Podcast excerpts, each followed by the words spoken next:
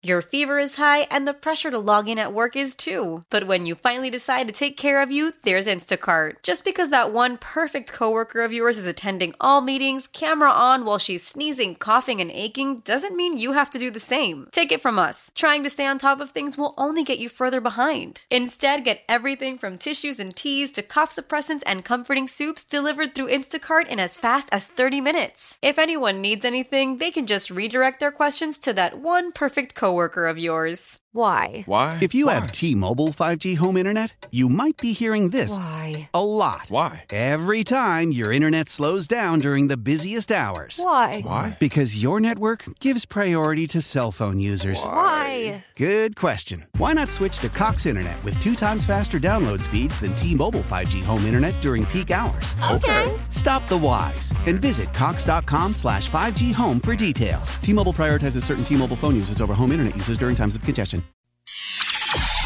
Now it's Gabe time. Gabe Kuhn. Gabe Kuhn was one of the great little trivial nuggets in all of football bios. His grandfather was the inventor of the easy bake oven. Like a boss. The best lineman on the radio. Well, the only lineman on the radio. It's Gabe time. Game time, and we're ready. The Gabe Kuhn Show. 92.9 FM. ESPN.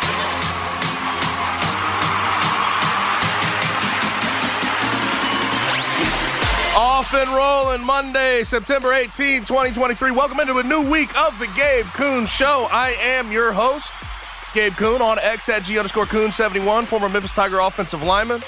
I'm alongside in a triumphant return after a uh, after just a Friday off. Friday off. Glad to see his face. Bright, smiling face. That would be Connor Dunning, the executive producer of the show. On X at C Dunning 929. Connor, I missed you on Friday. I missed you too, man. Uh, Got to say, real quick, happy birthday to Ruthie, Yes. my grandmother, Ruth Dunning. Happy birthday.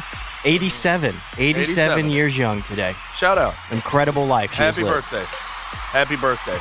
Is she is she a Meemaw or did, like I know that you, She's a hear in the- Ruthie. Oh, She's, she's so a Ruthie. because okay. uh, I couldn't say Ruth for some reason when I was younger, so I would say Ruthie or Ruthie or something like that. So it became Ruthie over time. something that in, that is interesting about the South in particular.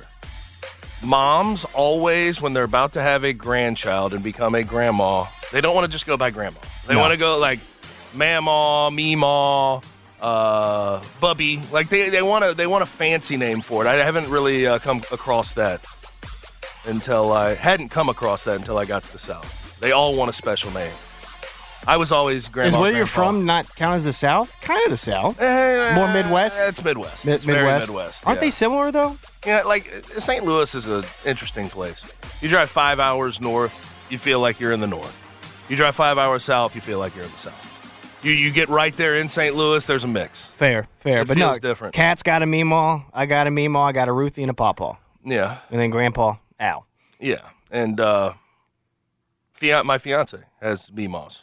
She had she had a few Meemaws. Shout out to all the meemaws across Oh, across shout the out to the Meemaws, man. Shout out to the the, Gabe Meemaws. Kuhn Show, the number one meemaw show in Yeah. Memphis. Absolutely. We have three hours of talk on the way, courtesy of 92.9 FM, ESPN, and yours truly, and it's for the Meemaws out there. Um, we will talk about college football week three and what you can take away from it. Um, and we're going to start with the SEC. Um, not great, man. I, like I, I don't know what to I, I don't like people have talked about NIL, people have talked about quarterbacks leaving, but at this point it's just showing to be as average of a conference as I've seen in a long time. Now, once we get into SEC play, once we get into postseason play, we'll see where Georgia stands. We'll see where everybody else stands. But Alabama has gone down, LSU has gone down, and now Tennessee has gone down. A&M already went down. And I know you feel a type of way about Tennessee, don't you? We'll get to that in a second. That was that was not fun. They still, but I, I- just find it strange. And we're going to start the conversation there in a second. I find it strange that it seemed like Tennessee came out flat in a place that they have not won since 2003. They figured it was sort of written that they were going to go win that game. They're the number 11 team in the country. They took a tumble to number 23 with that loss to Florida on the road, but they had not beat Florida at the swamp since 2003. You can't take anything for granted. You just cannot, especially when you go on the road in a place like that. But we'll get to that in a second. We'll have some NFL week two takeaways. We have a couple Monday night football games.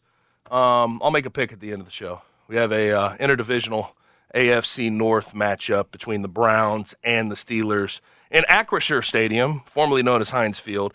I'll make a pick on that at the end of the show, but we'll also talk about NFL Week Two as a whole, as it will be put uh, put on ice. It'll a wrap will be put on it tonight, a nice little bow. As far as guests are concerned, Geoff Calkins will join at five o'clock from Geoff Calkins Show and Daily Memphian. Now, while Connor was out on Friday, Geoff was also out on Friday. We ended up talking about the NFL weekend and, and what I was expecting from the NFL weekend, where I was right, right where I was wrong. We'll talk about that. Um, but Geoff, we have not gotten to discuss the new stadium renovation plans. And Connor, you we we haven't gotten to discuss it either.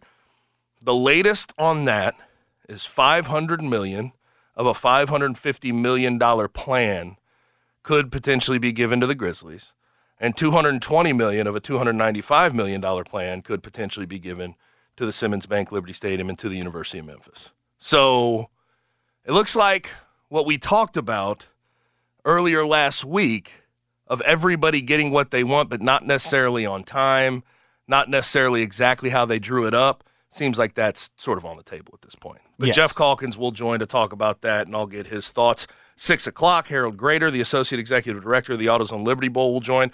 We'll talk about the struggles in the SEC uh, from, from week three, and then we'll look ahead to week four. Week four is loaded six ranked versus ranked matchups. I think the leading matchup that I, I certainly want to see is Ohio State versus Notre Dame. Kyle McCord looked good this weekend, but Notre Dame's going to have three uh, returning starters this week for this game against Ohio State, and I want to see what that looks like. That that has college football playoff aspirations written all over it. Notre Dame looks better than they have in a while. I think that'll be a good matchup. But we have six ranked versus ranked matchups that we'll sort of look ahead to. The Blitz will be at 6:30, and uh, we'll talk about Colorado in the game in particular, Colorado State and Colorado. We'll talk about that in the first segment. But there was a moment where Colorado State safety Henry Blackburn was assessed a foul for unsportsmanlike conduct after a late hit out of bounds on Travis Hunter. And there's been a lot of discussion about it because Travis Hunter is going to be out for three more weeks. Um, and Skip Bayless is reporting at a laceration on his liver.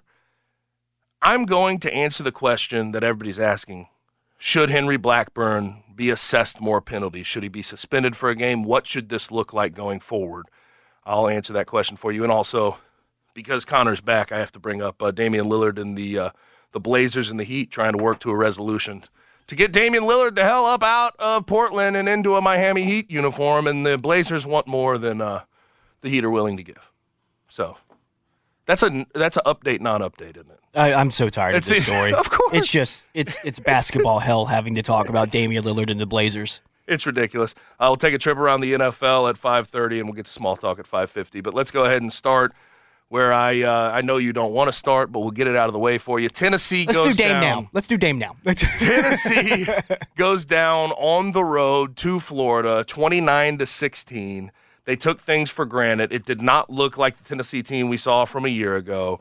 Uh, sort of the Joe Milton thought process of people thinking they were going to take a step back sort of came to reality. I don't think it's all his fault by any stretch of the imagination. Um, but they go down, have not won in Florida since 2003. And this Florida team's not very good, but they're ranked 25th in the new AP Top 25. Tennessee's still ranked ahead of them, still ranked ahead of them at number 23. But that Tennessee team, I can start nowhere else besides. I noticed they were flat from the from the get go. They didn't look right. They just didn't. That second quarter was awful. It was miserable. Couldn't score, couldn't move the ball, gave up 20 points uh, unanswered in that second quarter to a Florida offense that I think is not very good. Their rush defense couldn't do a dang thing. And Joe Milton looked very regular. And we saw the the warning signs of of this Tennessee team against Austin Peay. They came out flat in that game, still won 49 to 13, but they still just didn't look quite right. This Tennessee team is not is not right. They're not right right now. And I think what it comes down to, especially on the offensive end, I'll get to the defensive end in a second. On the offensive end, the O line is not not where it needs to be. They have to run the ball. If that, that Tennessee offense, we always talk about them being high flying, and we talked about you know last year Jalin Hyatt, these wide receivers running wide open, Hendon Hooker putting the ball on them. Um, they they create a lot of coverage busts. with a lot of the pass concepts they do. They try to air it out. And Josh Heupel does a good job with trying to scheme things open. He spreads out the splits for all his wide receivers. But one thing that I think's a misnomer about this Tennessee offense is that this this run game doesn't have to be all that right. It needs to be right. You have to keep defenses guessing. You have to, to keep defenses honest. And I don't think this run game against solid run defenses, solid defenses in the SEC has that ability right now. You look right right the second. Jaylen Wright, 16 carries for 63 yards. Jabari Small, 7 for 35. They didn't keep Florida on their heels the entire night, and that was a big problem. And you, you force Joe Milton to have to drop back a little too much, and, and you run into issues with that. But that run game has to get going, and that offensive line has to start playing at a higher level. Absolutely. Um, this is a result of a team buying into its hype too early. The I, I, to me the the flatness of the team was because they expected to be the team. Last year they broke the streak of Florida Tennessee, and they expected this year to go into there and break the 2003 streak. They thought, hey, we're going to be the team that does it. Florida stinks. They do st- like they They're- weren't very good the first two the first two games. They looked at the first two that they had, and if we're being completely honest, I was worried about those first two games. They didn't bury Austin Peay the way they should have. They shouldn't. They did not bury a very bad Virginia team the, the way that they should have. They were playing with their food the entire time. I don't think all of this is on Joe Milton. I certainly think he may not. He may not help. He's no Hendon Hooker, but that's hard to ask. Right. It's hard to ask Joe Milton to be Hendon Hooker. I Hendon think, but here's the other thing, fantastic. though, Connor. I think Joe Milton has made some adjustments to his game He's where better. he doesn't have to take the top off the defense every single play and overthrow his receiver by 30 yards. He's taking more of the intermediate and short routes than he has in the past, but at the same time, he's not Hendon Hooker. That that much Right. is clear. I'll give you that. The biggest thing about Joe Milton is he throws it 100 miles an hour, whether you're five feet away from him or 50 yards away. Like that's that's the hardest thing about Joe. He just fi- he's got a bazooka arm, but he doesn't quite know how to control it fully yet. But I don't think Joe Milton was was the full problem of this game. I think that you nailed it. It, it was in the trenches. It was in the trenches. That offensive line got punched in the mouth and they didn't know what to do. And- did not know what to do. It was look at the run game. The run game, the first two was decent. Uh, We talked about Jabari Small being a weapon for this Tennessee team, and he was non-existent against Yeah, well, Florida. it, well, it wasn't even too with Jabari Small. Like they just didn't feed him enough either, and they got down early. They gave up 20 points in that second quarter, it. so they had to throw it a little bit more. They felt like they were behind the eight ball, and they were a little uncomfortable. And the offense, you know, took some hits because of that. I thought that the defense in the second half woke up.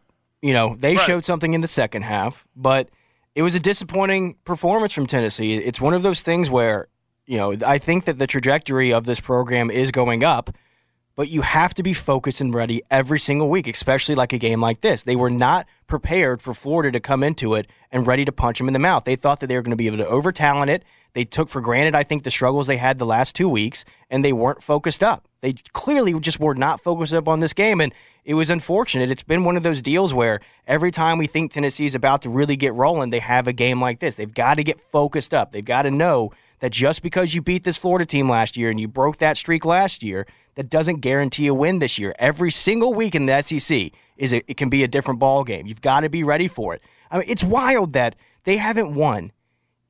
The curse of the Bambino was still around last time Tennessee won in Florida. Right. That's nuts, dude. Yeah. nuts. it's it's wild. It's it's 2003. It's one of the most disappointing games I can remember being a, is- as a Vol fan. Like this is it was so disappointing. I But going forward- I hate Florida. You know how I feel about focus. Florida. There has to be a focus for the Tennessee program to win a damn game at the Swamp. yes, That's got that's got you. you Priority. have- You have, to change that around. You have to. I can't take it anymore, Gabe. I can't take it anymore. Now, on the other side, I do want to give credit where credit's due. Billy Yeah. Napier had a good plan for his team. They ran the hell out of the ball, and they found a way to stop the run. And, and Billy Napier, I think, in a lot of ways going forward, we were questioning, you know, how this SEC season goes for him after that loss to Utah with a backup quarterback. Didn't look any close.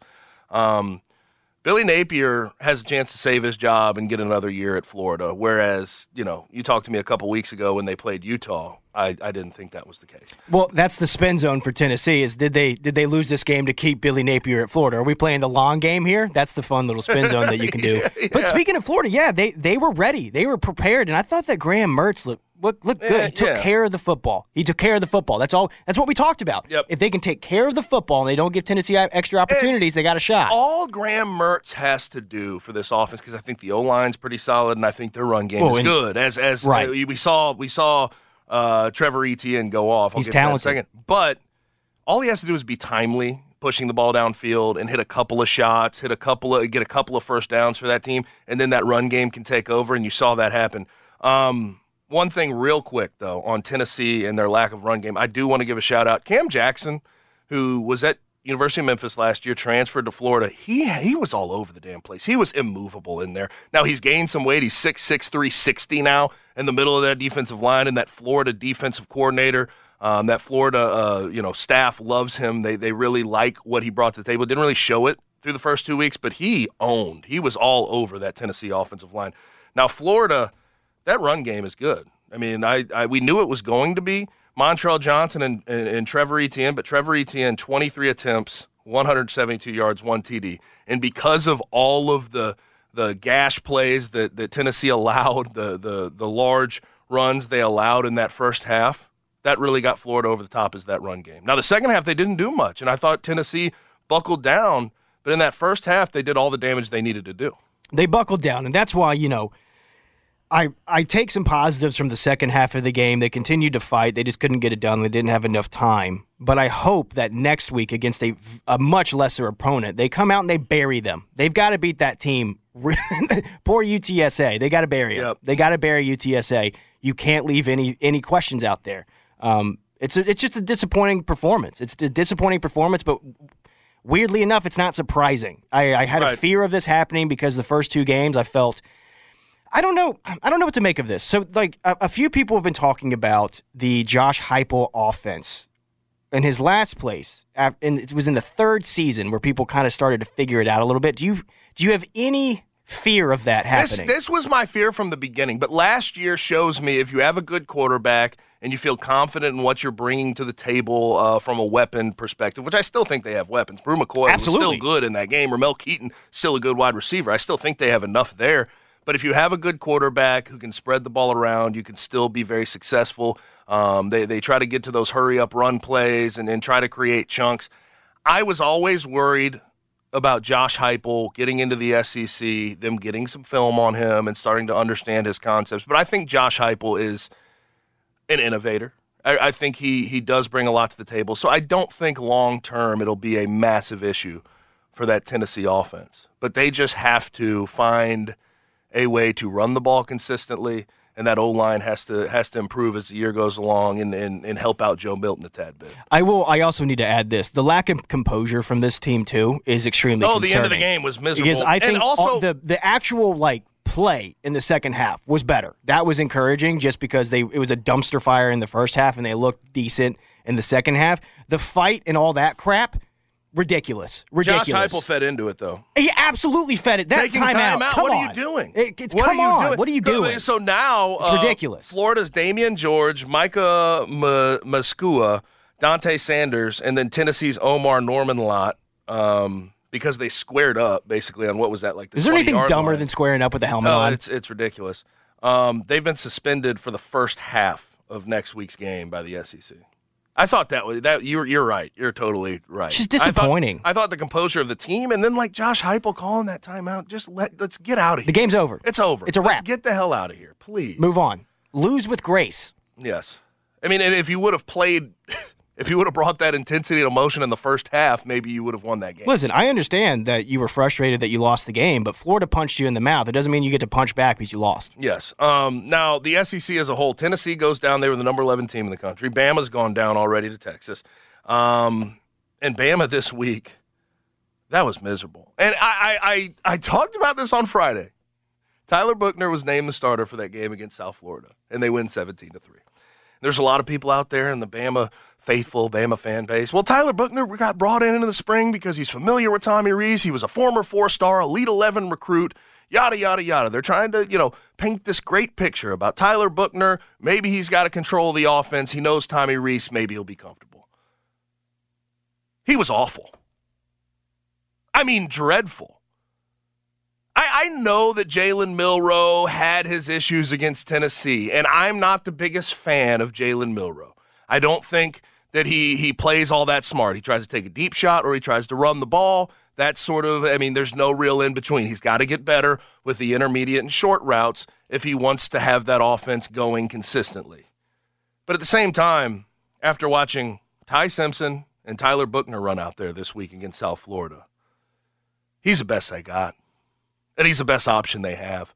And I think outside of sort of the normal line of thinking, Ty Simpson and Tyler Buchner are largely guys that will try to sit in the pocket and throw the ball. Their legs aren't that great. Jalen Milroe has legs to escape and make teams pay to create big plays. And I don't think that that Alabama offensive line, who's starting a freshman, a true freshman at left tackle in Kadyn Proctor, who has three guys over 350, I don't think they protect their quarterback well enough to have anybody in there who's not mobile enough to escape. And I think Jalen Milroe, truthfully, and I know that Nick Saban has said, you know, last week's during practice when Tyler Buchner and Ty Simpson were getting first team reps, Jalen Milroe didn't respond all that well.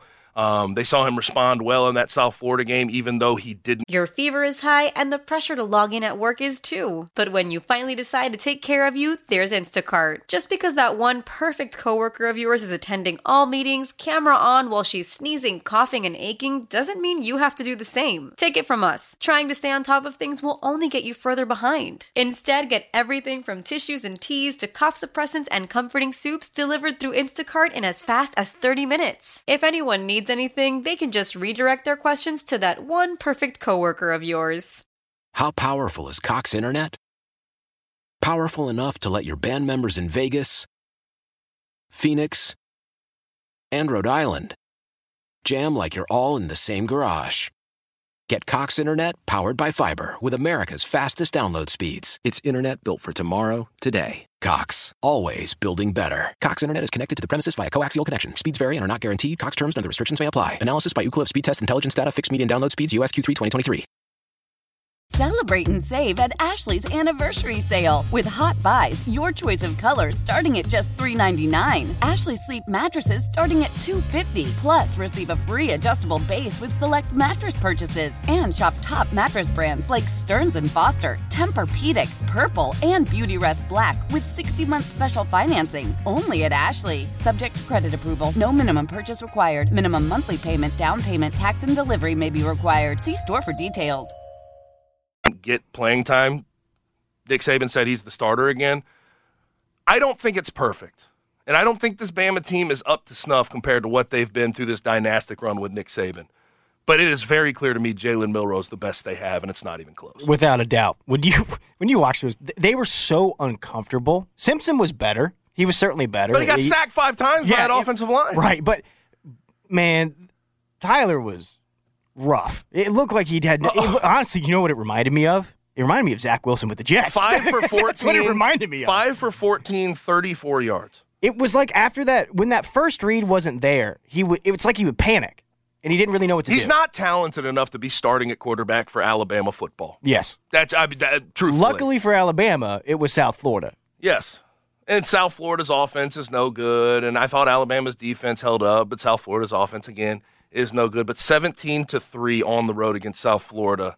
This Bama team, man, they have some things to figure out. Now, luckily, they ran the ball relatively well. Roydell Williams, um, 17 carries, 129 yards. Jase McClellan, 13 for 74. But they have some things to figure out before they get into the heart of uh, SEC play. And they're dealing with Ole Miss next week. Dealing with Ole Miss next week at home. And Ole Miss has looked pretty good. And I think Jackson Dart's been peaking at a good time. Now, also Georgia. Georgia. That was too close for comfort, I think, for a lot of Georgia fans. At home against South Carolina, 24 to 14. The first half they were down. After the first half, down 14 to three. That offense couldn't find their way. Um, now in the second half, Daijun Edwards, you know, imposed his will, and that off- offensive line imposed their will. 20 for 118, one TD. Carson Beck, I think, steady. I don't think he's uh, overly uh, great, but he's steady. Uh, I'm not ready to create a problem with Georgia yet, though. I know it's early and they just had their struggles at home against South Carolina. But I remember last year they struggled against Mizzou, and still by the time we got to postseason play, they were great. But that that is, I mean, there's a little bit of a cause for concern for what we saw from Georgia this weekend, and it just shows. You usually think that the SEC is going to be top heavy. Right now, you have Georgia as your hope for the college football playoff, and then everyone else is just sort of in this mix, and you don't know who's actually going to emerge. Right, absolutely. I, I do want to ask you: Do you have a theory as to why? It, if it just seems like the playing field has been leveled a little bit. And I, I- have I have a thing that is the probable answer as to why we're seeing it this, but I'm curious what your thoughts are. I think, uh, listen, NIL, I can hear that argument, right? Like, there's other teams that have been able to recruit. Like, look at Colorado, look at um, the, these other schools around the co- Texas has done a good job recruiting. Florida State's taken advantage. Uh, uh, USC has taken advantage. Michigan used their NIL package to bring all their good players from last year's team back for another year. Like I can see, I can see that argument. Um, I also think in the SEC, you just have a drop off in quarterback play from last year. No Bryce Young, no Hendon Hooker, no Stetson Bennett. Like I think, I think there's a lot of things that go into it. NIL and quarterback play sort of are, are at the top of my list right now. I, I accept. I accept. Good What's- answer. you- but you said you have a theory. What, what, NIL. Okay. It was gonna be NIL. I mean, it's it, It's an, it's some usually the obvious answer is the answer. yeah, and I wonder what it looks like going forward. But it has just not looked good so far. Now on the uh, on the on the flip side of this, we did have Mizzou beat the number 15 team in the country in Kansas State on a 61 yarder from the thicker kicker, Harrison. Incredible. 30 to 27 at home. That was a good win for Mizzou. And now it sets up a 3 and 0 versus 3 and 0 matchup in the America's uh, the the Dome at America Center between Memphis and between Mizzou. Um, and Mizzou, after last week, after watching that game, I think higher of Brady Cook. Brady Cook was 22 for or 23 for 35, 356, two TDs. I always thought highly of Luther Burden III, who was the number one wide receiver recruit coming out of high school two years ago out of East St. Louis. But seven catches, 114 yards, two TDs. He is one of the best wide receivers in the country. This is going to be a hell of a challenge for Memphis. Sort of looking at how Mizzou has conducted themselves and, and winning that game against a Kansas State team who's just perpetually tough and always keeps himself in games. That was an impressive win for Mizzou and a and probably a very relieving win for Eli Drinkwitz. Yes. He needed that one. Uh, They've made a bowl game a couple times while he's been there, but they've never had a winning season. You start the season three and zero with a chance to go uh, to to the dome next week and, and, and beat a Memphis team get to go to four and zero. Um, I think he feels a lot better about his job and where he's at after having beaten uh, Kansas State. We've criticized him a bit in the past for a few things that he have said, but I really enjoyed seeing him go to bat for his quarterback. I thought that that was a nice, a nice thing to see, especially after a game.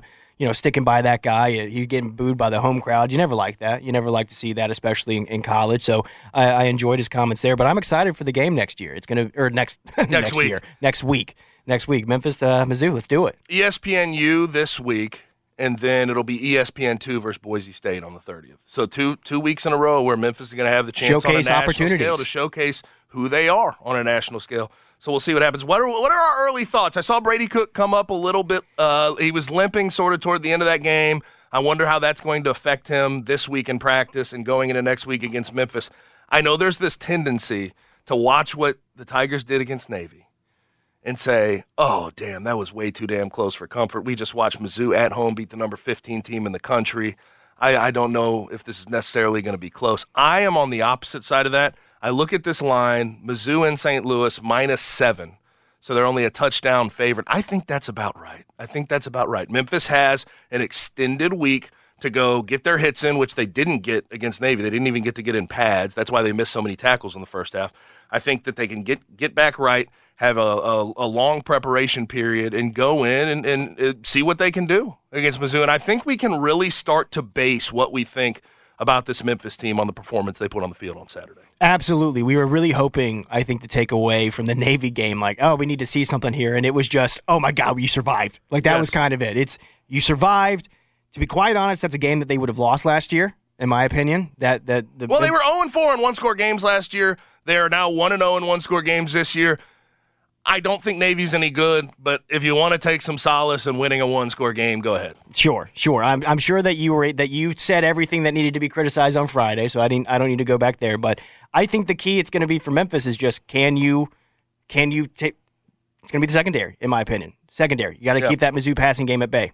I think that like people will make their uh, their their you know they'll talk about this Memphis defense and them missing tackles in that first half. I thought they buckled down really well in the second half against Navy, um, but I don't know. I I'm of the opinion whenever I played Navy, like I throw out that film on the defensive side so fast because I thought the first two games that Memphis defense showed us something.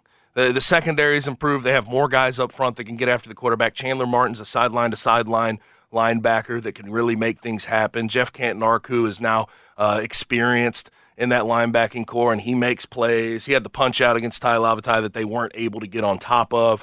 Um, I, I, throw away that film though. They didn't get to hit on a short week against Navy, and it's just some weird looks that they throw at you. I think we learn a lot this week, but I think that Memphis defense has improved. People will try to uh, criticize them for for how that Navy game looked, but I, I don't know if I'm ready to do that. That offense, the offense to me is really where you need to put your attention at right now. The running game, besides those two big runs by Blake Watson, is still relatively non-existent in the open field. They have to create more chunk plays and just more like, uh, you know, more plays to keep themselves on schedule. Like the four to seven yard runs, where are they at? yeah, we saw the two big big breaks by by Blake Watson, but where is the consistent scheduled runs that keep you on schedule as an offense to help you out? Um, and also Seth Henigan, that pick at the end of that game, he's got to be better with the football. He's got to be. That was a serious situation. Yeah, it was a third and a third and long late in the game, and Navy was dropping eight, but you cannot throw that pick in that situation. He's had a. Uh curious season so far. Yeah. I would say there's it's, been some ups and downs. It's a bit it's a bit underwhelming, but hopefully he can he can step up in this Mizzou game. Do you give any time to the idea that Memphis was just looking ahead to Mizzou? No, or do you think that's a convenient excuse? I think that's a convenient excuse. I think that the short week affected them. And I also think this offense is just not where it needs to be early in the season. But what did I say? I said the first six games, I think this defense will help pace this team. And then hopefully, as the season goes along, as you get more live reps with the live bullets coming at you, this offense can start to play better. I, I do think this, though. Get the ball into Blake Watson's hands. However, the hell you can get the ball into Blake Watson's hands. He's great in the receiving game.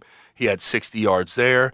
He had 100 some, I mean, he had two 70 yard runs in that game late that really helped help them hold off Navy. Now, the fumble on the goal line was a freak thing. I don't really want to read into that too much. I think that was just your under center with Seth. You had trouble with the uh, with the, with the handoff in general. I, I don't think you need to read into it that much. But yeah, they need to find a way to showcase him every week going forward. He is truly like I, I watched him against Navy. I think that's a pro. He can do a lot of different things. He can do a lot of different things, and he's the next running back that needs to be in line. Do you still give carries to Sutton Smith and Jay Ducker, and you know when you're playing situational football, yes, but showcase Blake Watson in a big way. Yeah, agree. We've talked about how I think one of the goals of the first three games is you wanted one of these skill position guys to emerge as the quote unquote guy, and it seems like Watson has. He's, he's certainly thrown his hat into the ring as the potential guy. I also, man, Roc Taylor. I keep talking about him. Yep. Lock, I like me some Roc Taylor. Yes, like him a lot. He, he's good in the red zone. I want to see him be, uh, get better in the open field at going to break tackles and creating run after catch, but that's not necessarily his game, right? But Blake Watson in that game, 169 yards rushing, one TD, and 68 yards receiving. That's what you want to see from a from a premier back in this day and age of uh, of college football and in football in general. Do you have any worry about the offensive line against an SEC line? Yeah, I do. Simple as I can put it. Yes. okay, fair enough. I Moving sure, on. I, I, I sure do. I sure do. Um, but Colorado had a scare. We're going to go ahead and get to a break. But first, I got to tell you to snap back into the action this NFL season with FanDuel, America's number one sports book. Right now, new customers can bet $200 in bonus bets guaranteed uh, when you place a $5 bet. That's $200 in bonus bets, win or lose. If you've been thinking about joining FanDuel, there's no better time to get in on the action. The app is so easy to use. There's a wide range of betting options, including spreads player props, over-unders, and more. So visit FanDuel.com slash GabeK, G-A-B-E-K, and kick off the NFL season. FanDuel is the official partner of the NFL and 92.9 ESPN. You must be 21 plus and present in Tennessee. First online real money wager. Only $10 first deposit required. Bonus issued is non-withdrawable bonus bets that expire seven days after receipt. Restrictions apply. See terms at FanDuel.com.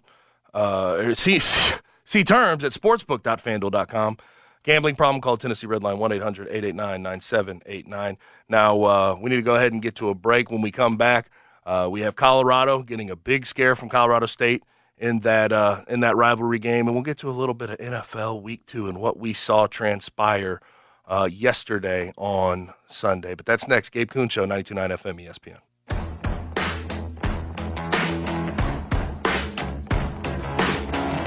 Guests appear on the Smile Center hotline. Now back to the Gabe Kuhn Show, live from the Service Master by Cornerstone Studios on 92.9 FM ESPN.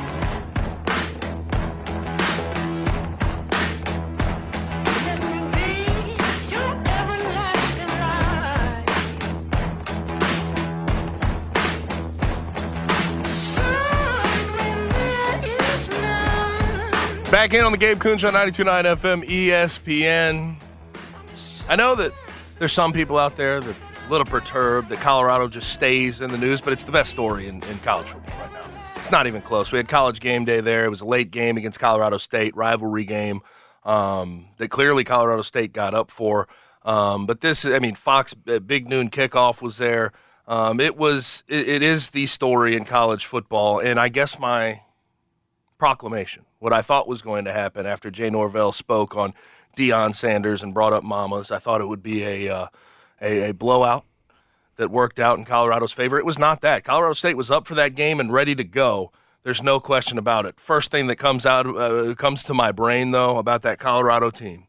Yes, Shedeur Sanders is a stud. Travis Hunter got knocked out of that game. He's he's still a stud. He's he's great. They have a lot of talent from a skill perspective. What they need to do what they really severely need to do in the offseason. I don't I you know, Coach Prime is still young in the coaching game, especially at the college level. I know he's 30 and 6 at this point from his Jackson State days now into Colorado, but he's still young at this thing. We knew that he was going to be able to bring in skill players. We knew that he was going to be able to, you know, bring in DBs, wide receivers, quarterbacks because he knows what it looks like. One thing he has yet to do that he needs to invest in this offseason, he needs trench help. He needs O linemen, he needs D linemen. In that game against Nebraska, uh, Nebraska's D line, yeah, I know it was 36 to 14, but they sacked Shedeur Sanders seven times. This Colorado State D line sacked Shedeur Sanders four times. It's just, it's not good enough right now. And their run game doesn't work well enough. He needs to go invest in that. And then we're talking about the sky being the absolute limit for this Colorado program. Do you think a win like this in a gritty game, physical game that Colorado got through is going to help them in the long run? Do you think it, uh, I, I, I think yes. You have to play some of these scary games to see who you are as a football team, and you have to will them out, and they certainly willed it out at the end of that game. 98 yards all the way down the field for Shedeur Sanders. Then they get the two point conversion. Then they go to overtime and they make it happen. I thought that was impressive. Jay Norvell, a couple of things. One, there was a fourth and two where he ended up you know, pinning Colorado at the at the two and making them and made them go 98 yards. They went 98 yards. People are questioning that. I don't necessarily think you need to question that. You have you have a lead, uh, and you have an eight point lead at that. I think trying to pin them and make them work as hard as they humanly can to go down the field and score was the right decision. Um, but in that first overtime when they scored, go for two. I think you need to go for a win on the road when clearly all of the momentum is swinging in Colorado's direction because of the fourth quarter comeback and the 98 drive they, 98 yard drive they mounted. What do you expect from Colorado next week? Oh gosh, I don't know what to expect because right now, here's the truth of it: they don't have Travis Hunter, probably the best wide receiver and their best DB. That's that's a big miss and you're going on what the a road. wild sentence to say. You're going you're going on the road. He's so talented. On the road at Oregon, number 10 team in the country, who quite frankly, yeah, they had some struggles against Texas Tech, but the offense came alive against Hawaii 55 to 10. I uh, I think it's going to be a tough game for them to win. I'm going to be honest with you. But I mean, they're 3 and 0 when no one expected them to be in this position. They've tripled their wins. Yes. They've already tripled their wins. They were one and eleven last year. No matter what, the cap gets tipped. The cap gets tipped. The to, scene, to what Prime and that that staff have. The scene was already. awesome. It was Yeah. so cool. Again, like two weeks in a row, where Colorado and that program have made two rivalry games sort of dissipate with how bad they've been. Nebraska, Colorado meant something. Colorado State, Colorado meant something. That is impressive in itself. Filling out a stadium at nine o'clock at night, well, Central Time, for a Colorado Colorado State game is impressive in itself. But uh, what I learned from this game on the Colorado side is Shedeur Sanders, keep moving him up your draft boards, man. Keep doing it.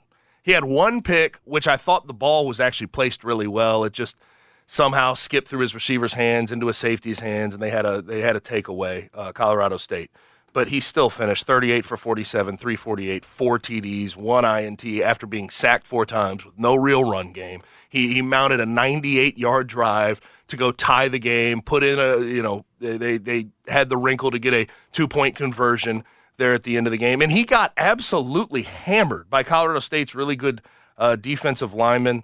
Um, it's Kamara is his last name.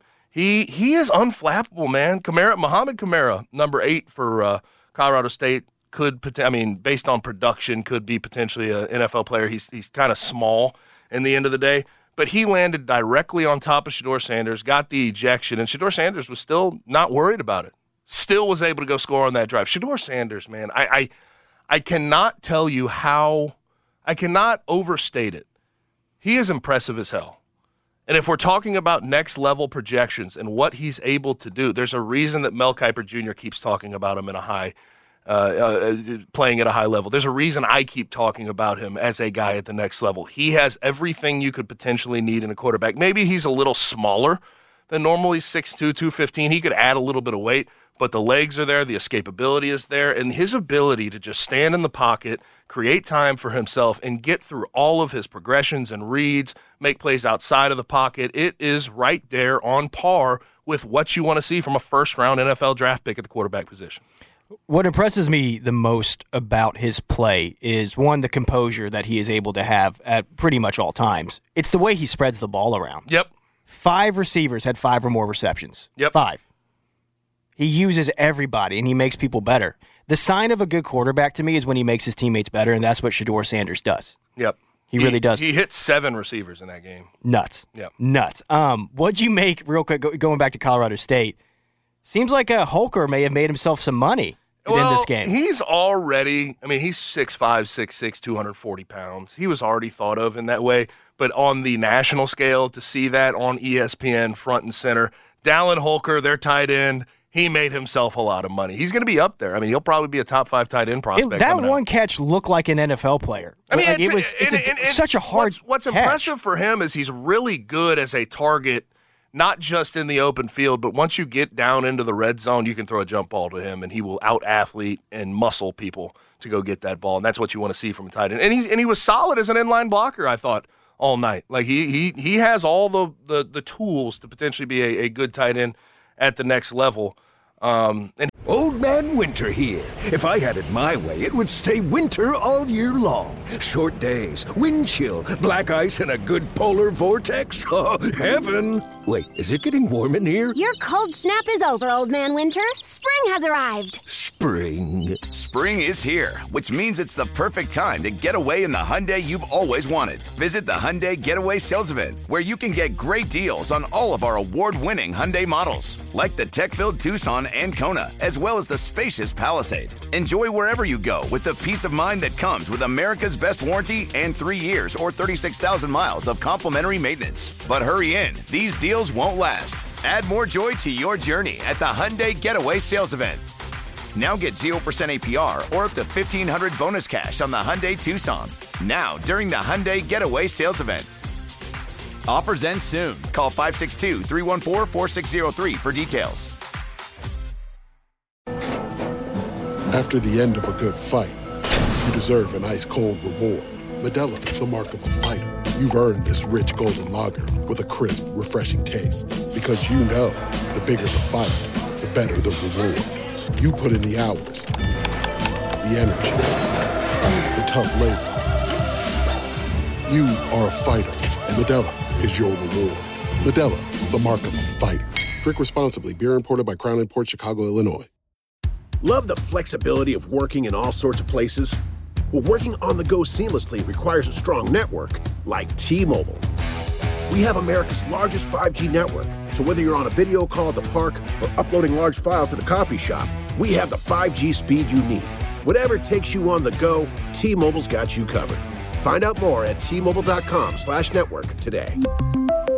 Coverage not available in some areas. See 5G device coverage and access details at tmobile.com.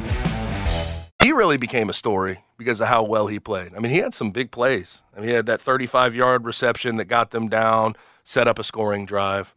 He is uh, Rising tides lift himself. all. Yeah. Colorado's good for college football. It's good for players. It's good for the teams that they play. I, I'm I was so excited Ratings seeing are this. crazy, The by the ratings way. are nuts, but just the the cultural event that it has become, I think is it's really important. I really do think that it's an important thing that's happening in Colorado, and Coach Prime deserves some credit. He deserves credit. He is making the doubters eat their words in the first three games. hmm Now, um, NFL Week Two. Speaking, you know, we, De- Deion Sanders' son Shedeur. I think he'll be an NFL player. I think he should. I certainly hope first so. Round, first round quarterback whenever he decides to come out. But, but NFL Week Two was uh, pretty interesting. I wanna I wanna just really touch on this Titans game. Titans finally got over top. That was good to see in OT against the Chargers. People will continue to do the Justin Herbert doesn't come up clutch in clutch moments. I don't think that's fair. His defense is dreadful, and is I mean honestly, they they ran the ball for up about up around 200 yards in game game one, game two, not so much.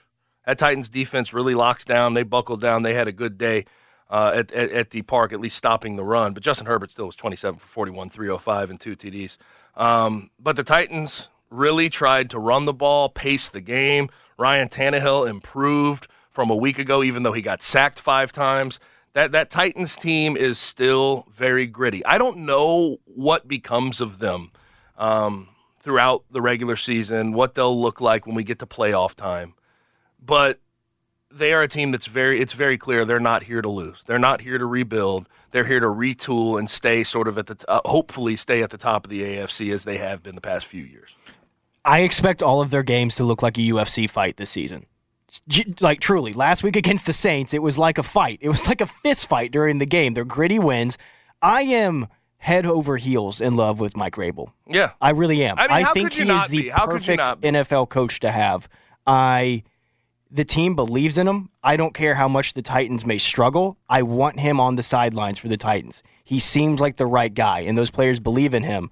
And his attitude is what the team has. It was an it was an ugly win, but it was a win. Ryan Tannehill certainly looked better. He's got, he's got to still improve a lot. Yes. What I liked is that they finally looked at Derrick Henry and said, "We're going to feed you. We're going to feed you." He only had 80 yards, but they gave they gave him the ball 25 times, which I like. Also, there was an effort to push the ball downfield.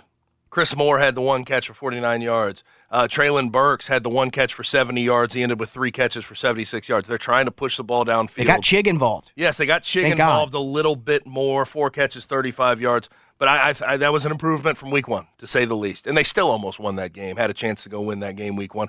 They didn't run the ball all that well, but they tried to establish it the entire Exactly. game. They- they made it a threat. they- by, by, by the fourth quarter, you see that start to wear on a team that's not defensively inclined Right. like the Chargers. And that's why you are able to go win that game. And then in overtime, that was an easy stop they got.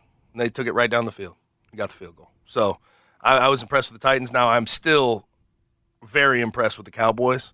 Dude. They are. Ooh, that I'm defense telling is you, like, nuts. uh, yes, the 49ers are at the top of the NFC, and, and we sort of projected that. I still have questions about Brock Purdy and what he'll look like as the season goes along. Will he have some tough weeks? What's the confidence stay like? He has enough weapons, though, to continue to play well.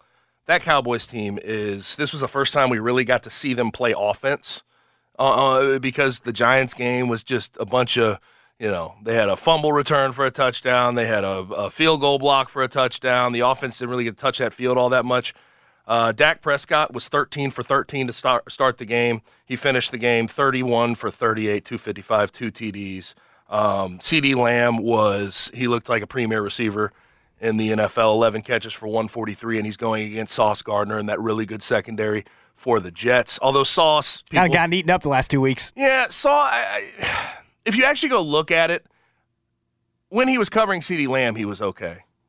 When he was covering CeeDee Lamb, he was okay, but they moved him all over the field and didn't give him that that assignment the entire game, which I think is telling in itself. But that Cowboys team is they they've got all the pieces to be a NFC winner this year. They just have to once you get into the playoffs, once you get deep into the season, win the war of attrition. One, make sure you don't get too injured, and make sure that Dak shows up and shows out as you get into those more pressure packed games. Their defense is so fast. Yep. They're one of my favorite defenses to watch because they're just always moving. They're always moving. They're always in the backfield. They always make the team look uncomfortable. I will say it's probably easy to do that when Zach Wilson is, Yes. is the quarterback that you're playing. Who looks? Can we just? People got to start being honest about Zach Wilson. I, I've been honest. He's he was He- 12 he for 27. got it. He had three picks. He ain't He's got not the it, guy. y'all. He He's ain't not got the it. He's not- people And have been like, his give the kid a his- chance. his- He ain't got it. His one touchdown was terrible. Garrett, was Garrett Wilson catching it, breaking a tackle, and going however many yards that was. I think it was 68 yard touchdown. That was his one touchdown. He, he's just got so much talent around him. And I, I heard Garrett Wilson say something to the extent of it's easy to blame Zach Wilson, but everybody else has to lift him up. You can only lift him up so much. He's just not that good of a quarterback. He's terrible.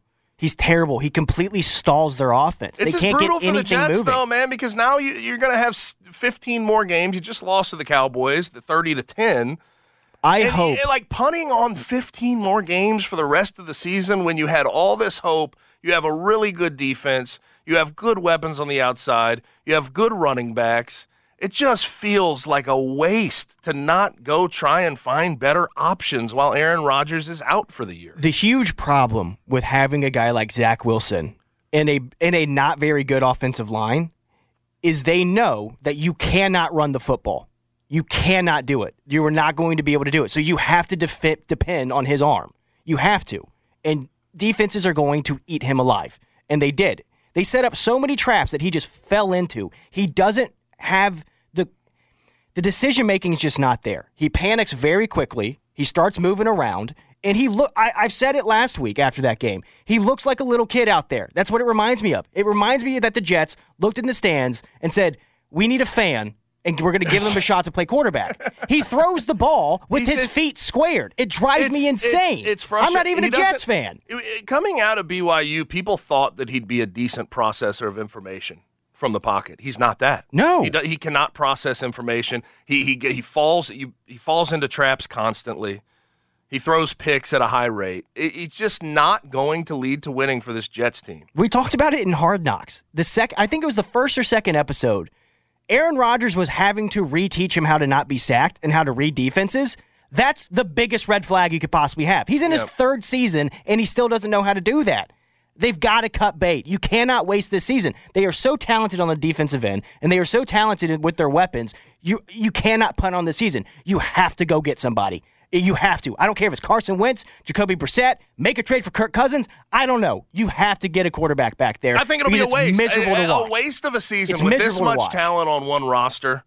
When you thought you were going to be a Super Bowl contender with Aaron Rodgers, it's just a complete waste. And then, I mean, on the back end, Aaron Rodgers is locked up for this year and next year. You don't know what's going to happen after next year. One year of Aaron Rodgers, I just that's not enough for this. For this, in my opinion, what is a win now roster? It's a win now roster. It's a win now roster. I understand wanting to stand by the kid, but he ain't got it. Move on. Yeah.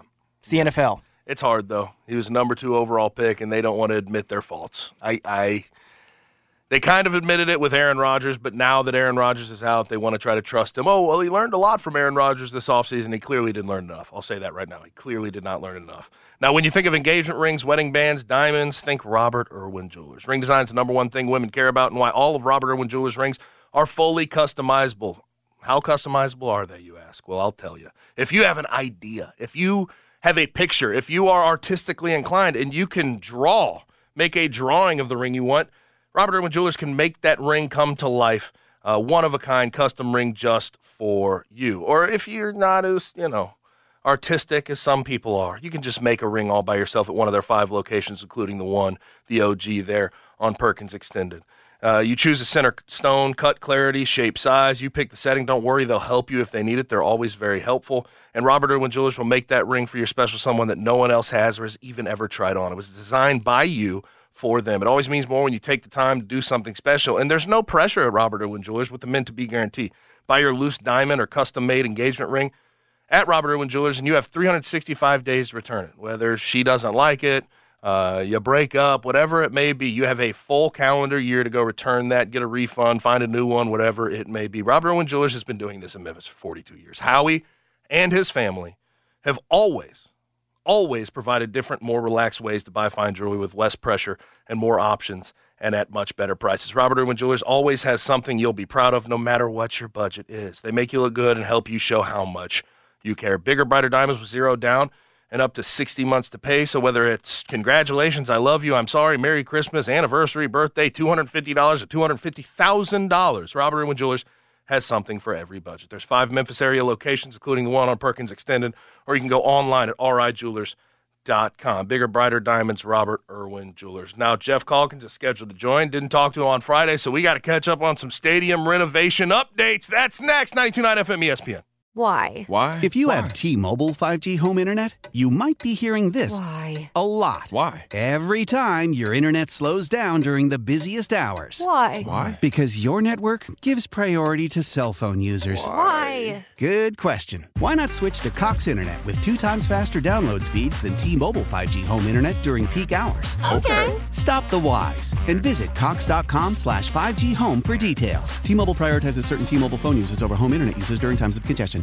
Celebrate and save at Ashley's anniversary sale. With Hot Buys, your choice of colors starting at just $3.99. Ashley Sleep mattresses starting at $2.50. Plus, receive a free adjustable base with select mattress purchases. And shop top mattress brands like Stearns & Foster, Tempur-Pedic, Purple, and Beautyrest Black with 60-month special financing. Only at Ashley. Subject to credit approval. No minimum purchase required. Minimum monthly payment, down payment, tax, and delivery may be required. See store for details.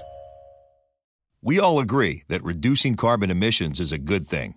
And once again, Toyota is leading the way. We hear a lot about fully electric vehicles, and Toyota has them, with more coming in. But we also know a BEV is not for everyone, whether it's because of cost, range, or concern about finding a charging station when you need it. Plus, the raw materials used to manufacture batteries are limited.